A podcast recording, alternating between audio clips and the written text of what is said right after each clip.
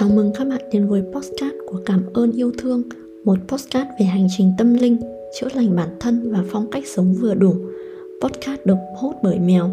Cùng mình lắng nghe và trải nghiệm nhé. Chủ đề hôm nay mình muốn nói đến Đấy là xu hướng tâm linh năm 2023 Xin chào mọi người, lại là mình đây. Đã một tháng kể từ khi mình ra postcard số đầu tiên. Và nếu nói rằng mình bận thì chắc chắn đấy chỉ là một lý do thôi. Nhưng thực sự năm hết tết đến, ai cũng bận, ai cũng vội vàng.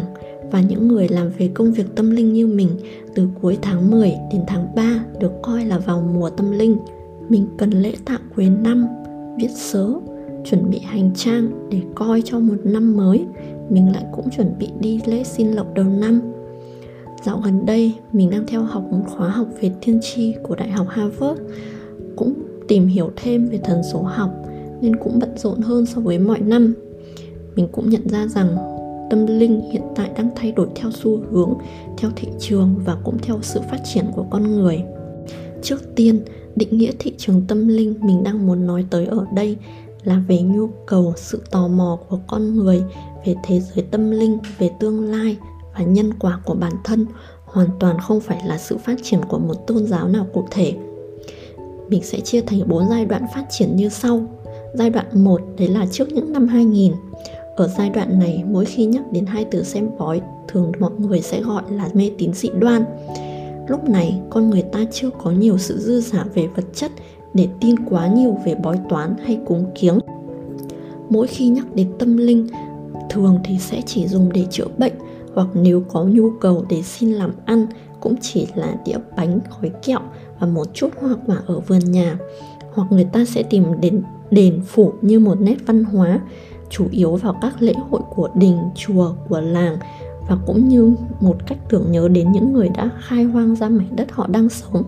Giai đoạn 2 là vào những năm 2000 khi con người ta bắt đầu có của ăn, của để, cũng có nhu cầu hơn về tâm linh thì sự xem bói bắt đầu phát triển cũng chính là nhờ sự công nhận và quyền tự do tôn giáo nên việc hầu đồng, nghi lễ, đàn lễ nhanh chóng nở rộ.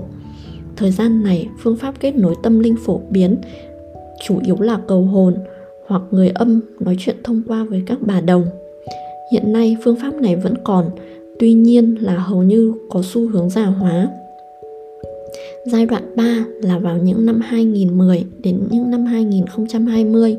Đây là giai đoạn công nghệ thông tin bùng nổ, nhu cầu về tâm linh cũng được phát triển mạnh mẽ hơn. Người già, người trẻ, cả nam và nữ, từ tâm linh huyền học cho đến khoa học logic. Bằng chứng đấy chính là tử vi, tứ trụ được con người ta quan tâm nhiều. Cũng là lúc này, các phương pháp được du nhập từ phương Tây như tarot, thần số học, chiêm tinh học cũng được phổ biến hơn. Kể cả chuyện hầu đồng Facebook 2 hầu như cũng sẽ có một số cô đồng.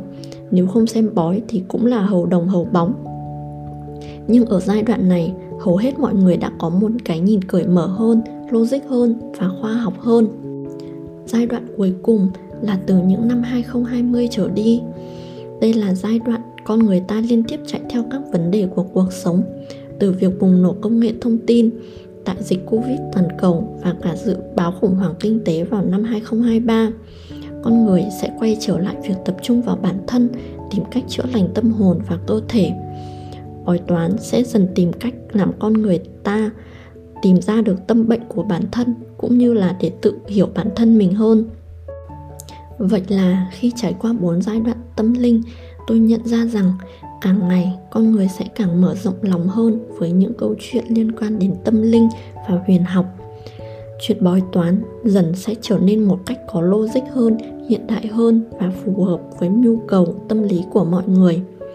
Chắc chắn, việc tìm lại những điều nguyên thủy, chữa lành từ bên trong sẽ được mọi người quan tâm và phát triển trong thời gian tới. Hẹn mọi người mình sớm quay lại với series tết năm nay nha. Bye bye!